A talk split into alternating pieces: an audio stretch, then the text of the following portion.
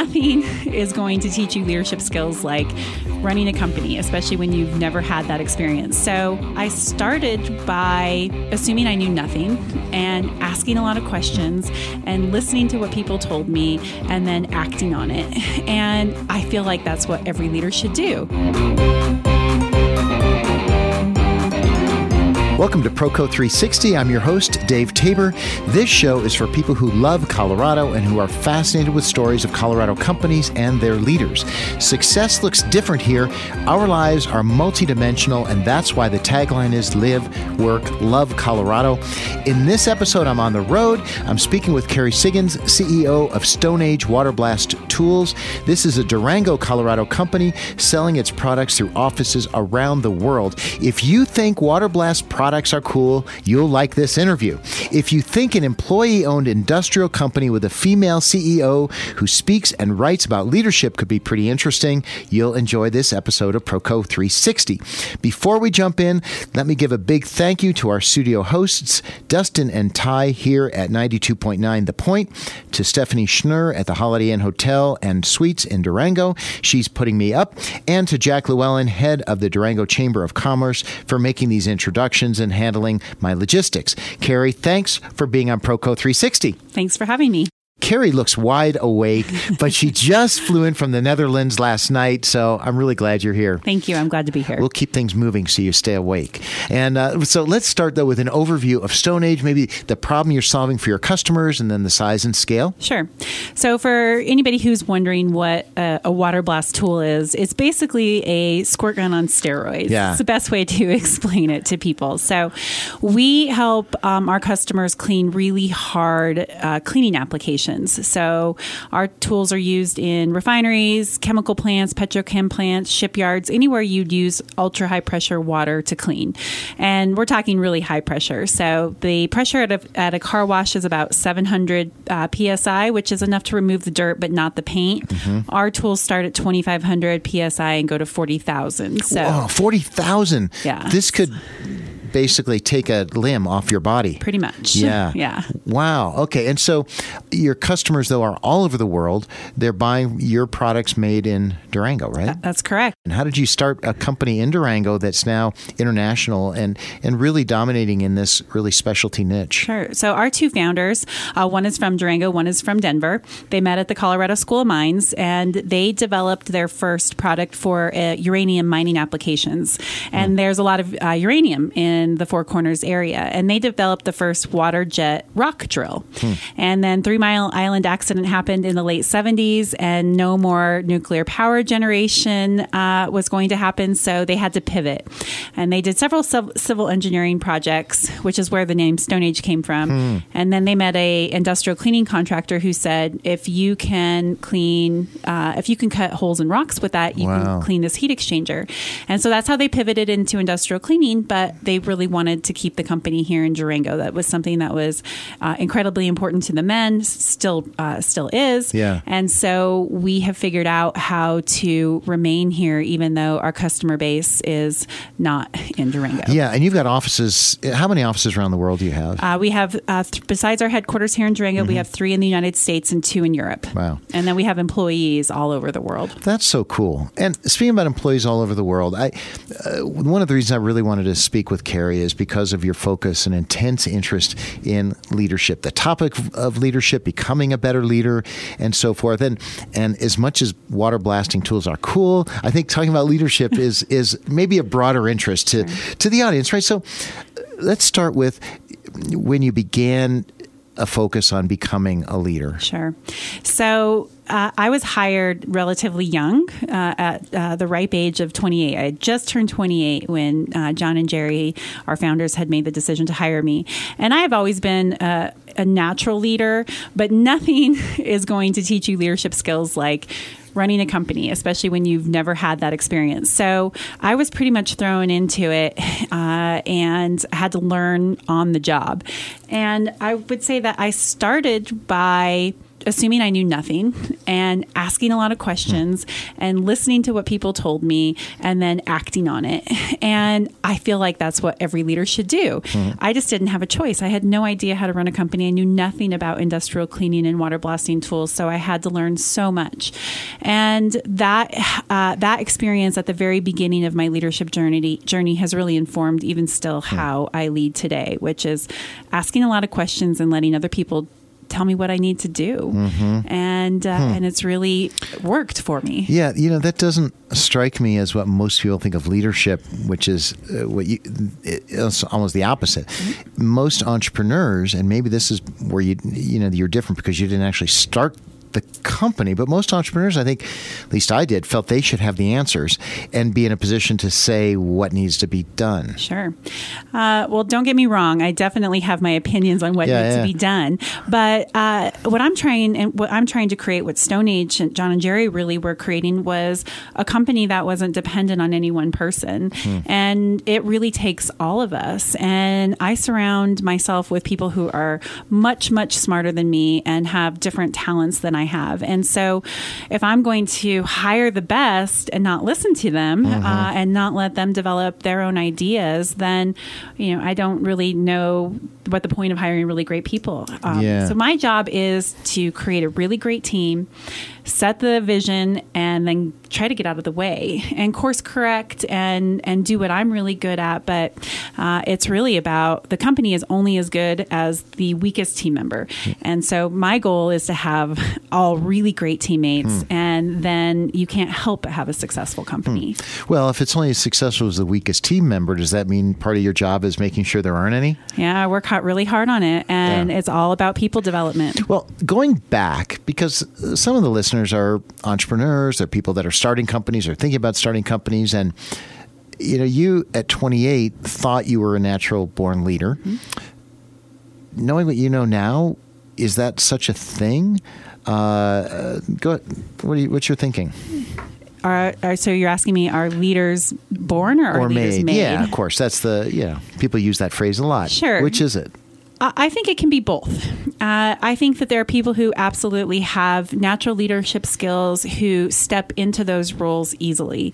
But I'm a huge believer in self-leadership. In fact, that's what we're developing at Stone Age, our self-leaders. Mm-hmm. And that doesn't necessarily mean that you're going to manage uh, manage people or lead a company or even lead a, a department. Yeah. But you can still be a self-leader, which is how you choose to show up every day, what kind of teammate you're going to be. So I believe that every human being has the ability to be a self-leader. self-leader. Mm-hmm. But some of that mm-hmm. has to be developed because yeah. if you're not, um, if you don't ever feel that personal power, mm-hmm. and I don't like to use the word empowered because it feels like you're bestowing something yeah, yeah, on somebody, yeah. but which they should already have, exactly, really, right? It's yeah. that personal yeah, power yeah. and the self-confidence. And sometimes that has to be developed in people. And so I've seen people who haven't felt that they were natural born leaders turn into mm-hmm. some of the very best individual contributor leaders mm-hmm. um, within mm-hmm. within Stone Age. Yeah, there's a cool book, and a friend of mine, Aaron Dignan, wrote called Brave New Work.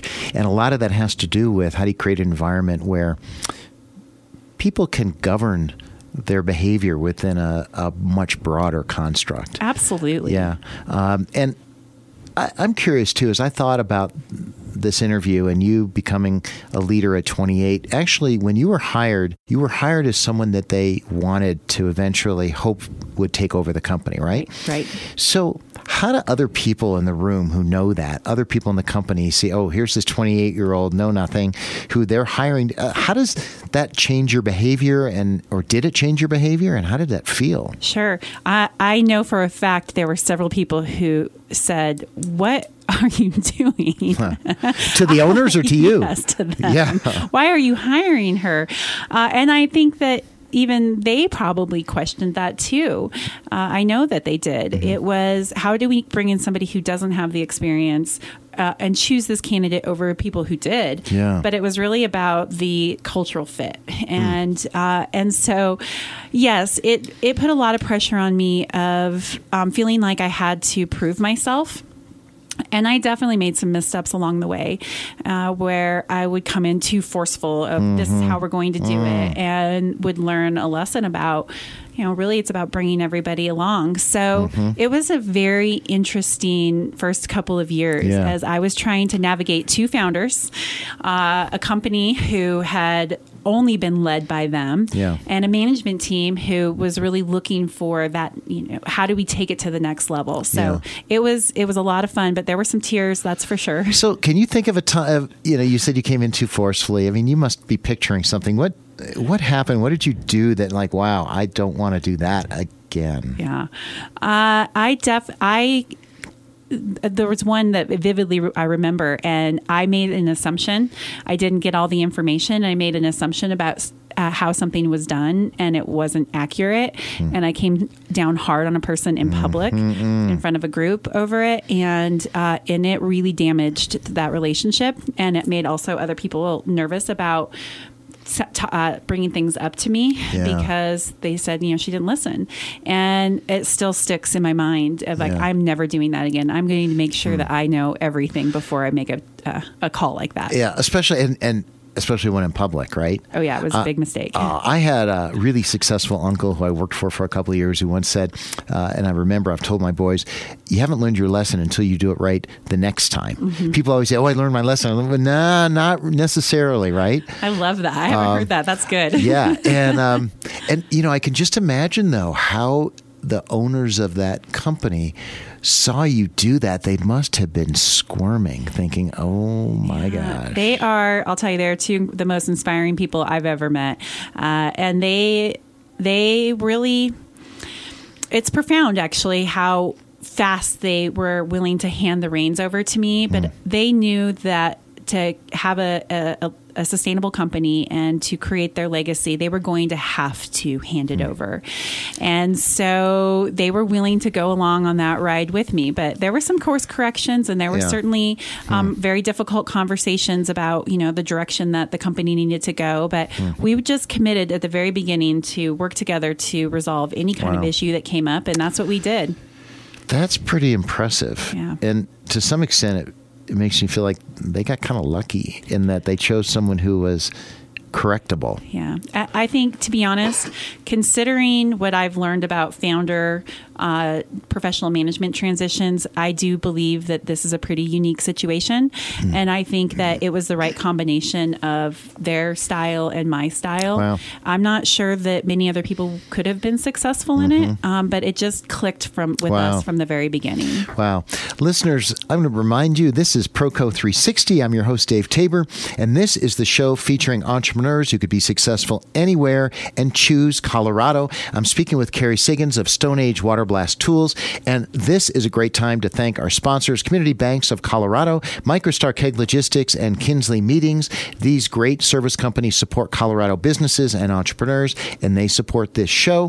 Thanks also to the Colorado Chamber of Commerce for its support for me and ProCo three sixty. So, with under your guidance then, uh, Kerry, how long had you been there before you decided it's time to make this company employee-owned? Well, interestingly, we've been employee-owned for almost thirty years. Ah. Uh, John and Jerry decided that they wanted to share in the success of the company Um, long before we became an E S O P. And so they created a homegrown stock ownership program mm. where employees could invest in the company and become owners. And so we had been doing that for quite some time. Uh, but part of the decision for, we really had to work through what their transit, their transition was really going to look like. These employees who were buying stock were doing it for mm. the feeling of ownership. Mm. But what happens if something happened to John and Jerry? Did they really want to be the owner of the mm-hmm. company and the responsibility that came with it? And so we had to make a decision about what direction we were going to go in. And private equity and a strategic buyout was absolutely not on the table. They have a legacy that they uh, they want to preserve. And uh, and that was not going to meet those needs. So it was either a management buyout or an E S O P. And we made the decision that broad ownership was uh, the way that we wanted to go. And yeah. so then an E S O P was really the only um, option for us. So we started that process in two thousand fourteen and became a formal E S O P in two thousand fifteen. And do you think, although this is the only company you've really led, but you travel around, you speak on leadership, you talk to people about leadership. Do you think running an employee-owned company is inherently a lot different or not that different from running another sort of company? I don't think it's I don't think it, it's different, but I don't think it's a lot different. I mean, we still have the same exact challenges that everybody faces of how do you add value to your customer? How do you create great culture? How do you inspire people to, to buy your products and come to work mm-hmm. every day? I do think that it is, it adds an extra dimension. Um, my employees are amazing. They are so invested in what we're doing. And I believe that's because they value the fact that they get to share in the success mm-hmm. of the company. And so we just, ha- we're a happy company. Hmm. Anytime anybody comes into Stone Age, they say, I want to work there. How can uh-huh. I get a job here? Everybody just looks like they love being here. Hmm. And I feel like that's that extra level of investment. Hmm. And then of course it does add people, ha- you want people to have the ownership mentality. And so there comes a responsibility with that transparency.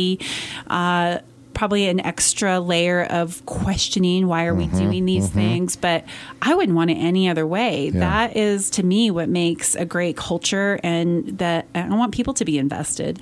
And so that that employee ownership opportunity really offers that. Yeah. And has it been a nice platform for you to explore your inherent interests in leadership and what it means to be a leader and so forth? Absolutely. I think that that's why this has been such a great fit for mm-hmm. Stone Age and me, as that I think that this is, I've, I've drank the E S O P Kool-Aid, yeah. the employee ownership Kool-Aid, and it ties in exactly to the kind of leader who I want mm-hmm. to be. So here's what I was wondering as I was also thinking about speaking with you is like, here's a woman that's C E O of an employee-owned company who really is into leadership. You write a blog on leadership, you speak on leadership and so forth. Doesn't that make you sort of vulnerable to if people evaluating you as like, does she really do what she says? Oh, absolutely.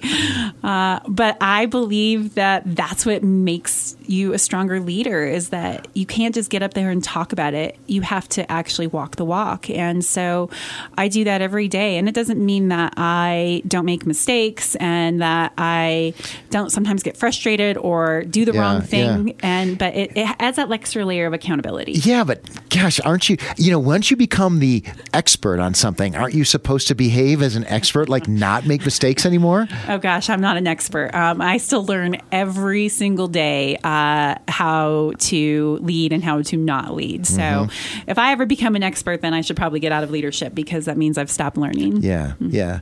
Well, I, I'm curious about what you think of the role of ambition in leadership. I just interviewed Dave Thibodeau of S C A, and I was talking with him over the phone the other day too, and he said, he, I told him I was going to be talking with you. He said, you are driven and ambitious, which I think is a great compliment. But how do those qualities translate in leadership? Sure. Uh Well, for me, it's definitely put me into where I am today. I am ambitious, but not in a at all costs kind of way. Yeah. I just like pushing boundaries. I have pushed boundaries my entire life. Since I was two years old, my mom told me, you are the boss of our family. Uh-huh. And so I've always just figured out, how do I push myself? Um, and I do that in in in in how I show up with athleticism, uh, and how I push myself physically, how I push myself uh, at my work. And so I think people think it's just pure ambition that comes. Hmm. Part of it is is that it's what I'm driven to do every day. I can't not try to be great at what I'm doing, because I always see like there's that next mm-hmm. thing out there. There's that next thing out there. And I have to balance that. It could be, uh, it can be unhealthy at times, but it's so much fun to see what you're capable of, and you hit that next thing, and you know, I know I can do something more. Hmm. And, and that's what gets me up every day. Wow. Do you ever rest from that? Uh, I don't need a whole lot of sleep, and so, which is a good thing. I do try to rest and recover. I believe that self-care is a discipline, not a luxury. So I do try to take care of myself, but I would say that um, I am on more than I'm off. Wow. You also talk a lot about the importance of really effective communications. And so in, in your role as a leader and as you're communicating, what are a couple of things that go through your mind when you say, okay, I need to, I need to communicate whatever it is, mm-hmm. effectively? Sure. You have a couple of mantras that you tell yourself? I do. Uh, I always know what the outcome is. That what outcome am I looking for? I ask myself that question. If it's something that's planned or even spontaneous. Uh, what do I want? What do I want to get out of this right now? And that way it sets the, the right tone. And I always mm-hmm. want something to be a positive experience and uh, and to have a positive outcome, even if it's a difficult conversation. So I think about that first. Then I think about my tone. There are lots of ways to say the same thing. Hmm. And I always, people want to hear the positive side of it. So you can say something like, I don't want you to do that. Mm-hmm. Or, hey, you're on the right track. Have you thought about doing mm-hmm. it this way? Mm-hmm. You know, what different outcome could you achieve? And that puts the um, puts a positive spin on it, and it inspires people to think about what they can do more of rather than what they yeah. should stop doing. Well, so that takes a lot of discipline, because if you just want to have a thirty-second conversation, how long do you think about it before you have that thirty-second conversation? You have to think about it in the moment. But I look at every conversation I have as a crucial conversation. And what do I want people to experience after they mm. leave my office or stop talking with me? Mm-hmm. And I want it to be a positive, memorable, impactful conversation, even if it is a difficult one. And so I have to run through mm-hmm. those things quickly in my mind, or even when I'm speaking, how do I mm-hmm. t- take this and turn it from a negative into a positive mm-hmm. right now in the moment? Wow. So you can't be lazy in your communication if you want to be a really effective communicator. You always have to know this is a crucial conversation. Yeah. Some of the worst mistakes I've made in relationships had to do with me speaking off the cuff and not not doing just what you've said, and then regretting, like, how did that come out of my mouth? Me too. Me too. um, so as as a leader, do you communicate differently at work than you do, like, with a peer or even at home?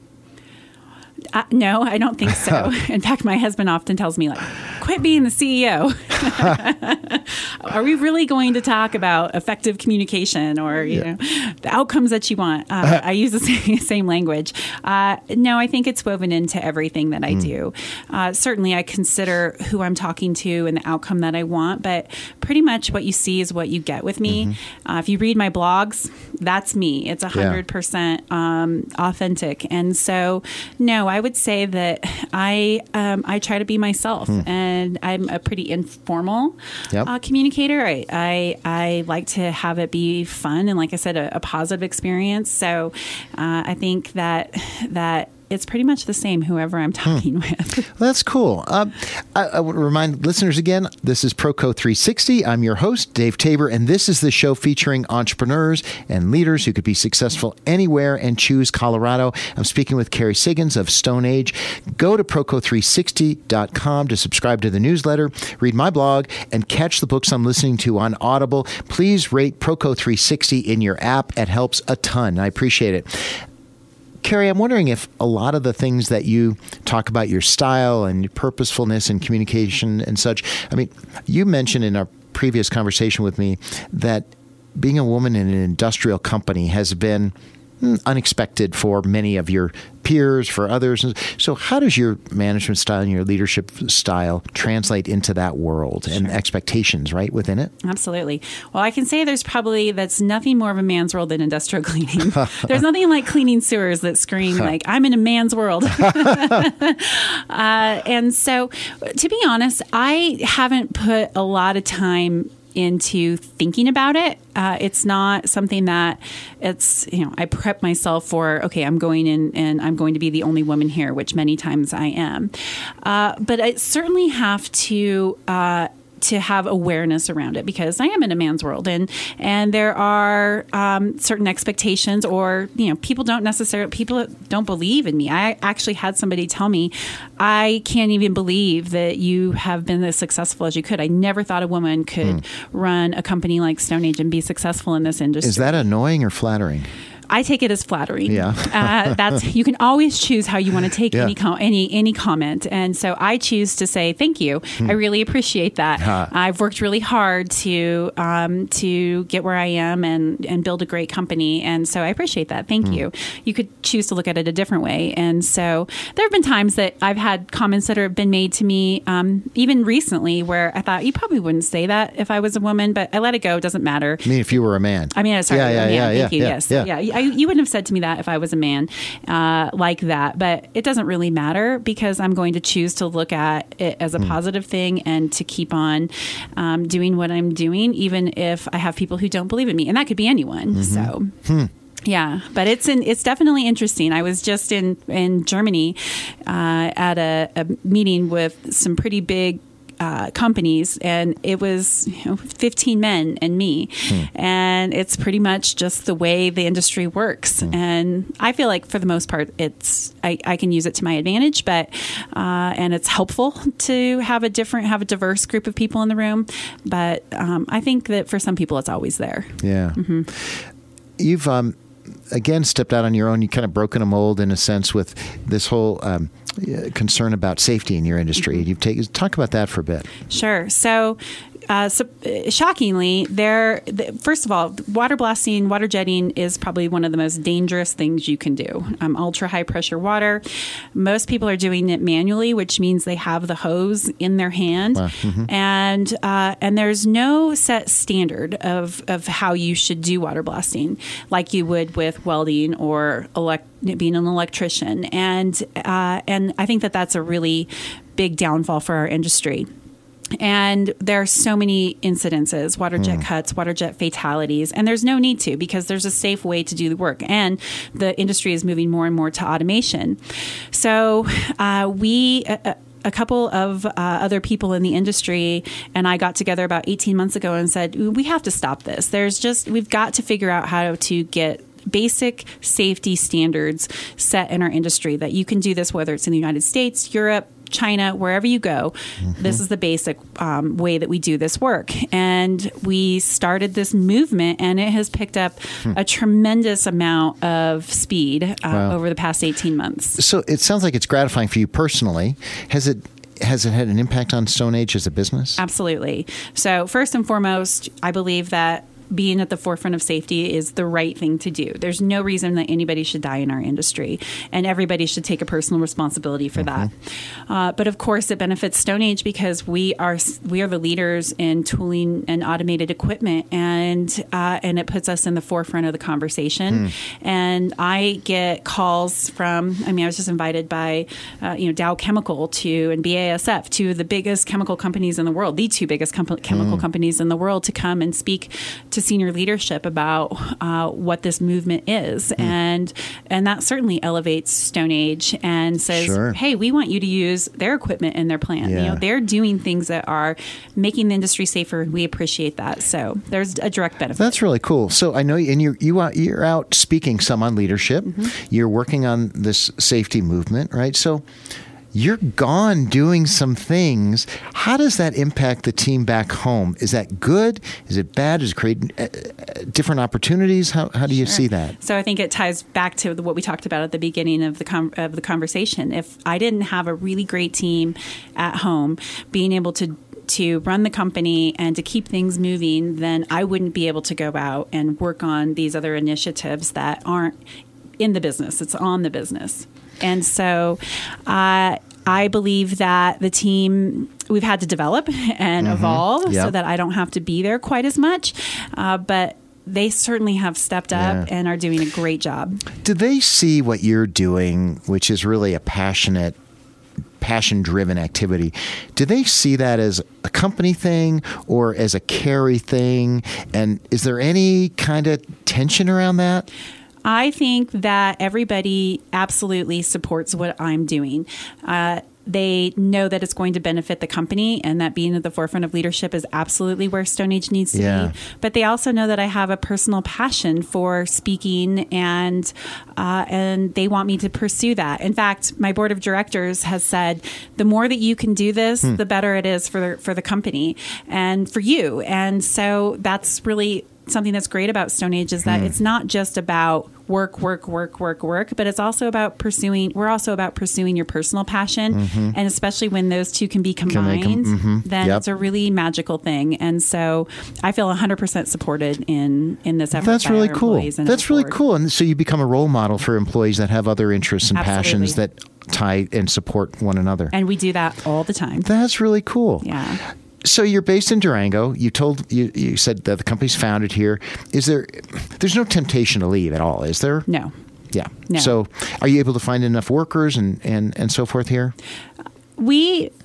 There are some roles that we struggle with. Yeah, I mean, there must be some challenges yeah, with being absolutely. in Durango. Two, I think the two biggest challenges we face are finding talented, the right kind of employees for the future.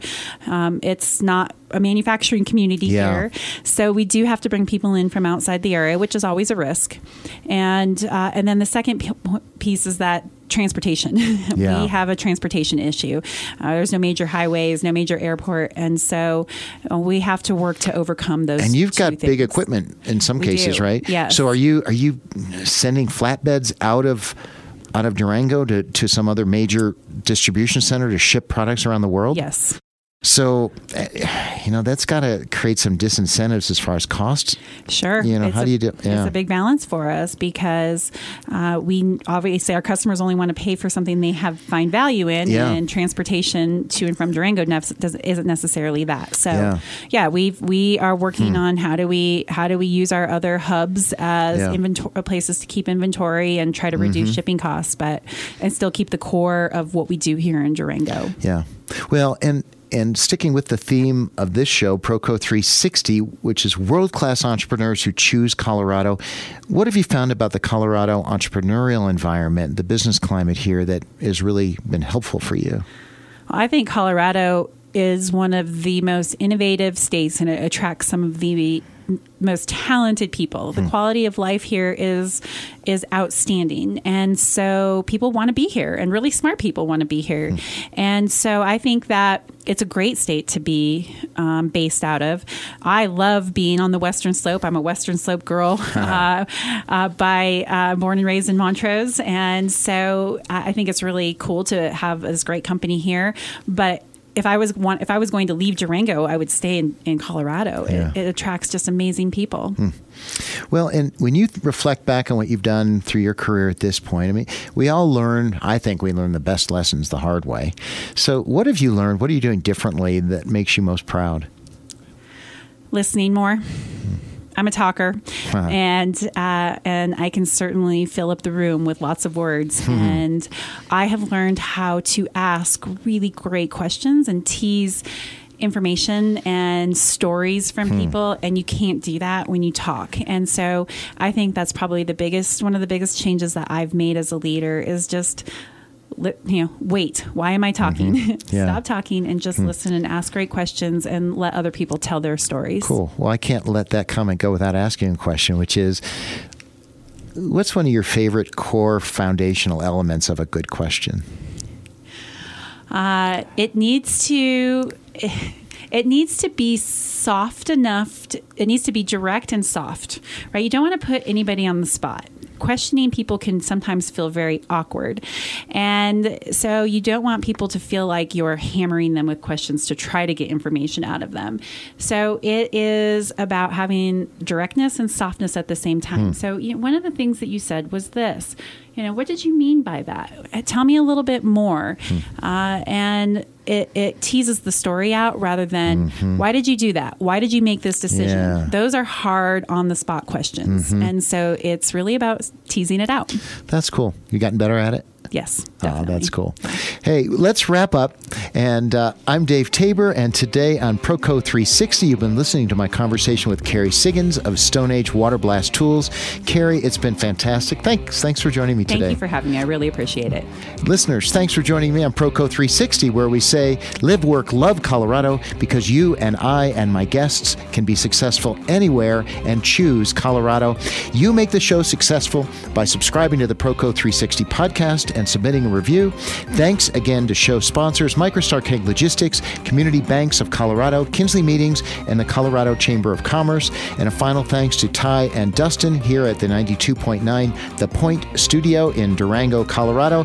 That's the show. Live, work, love Colorado.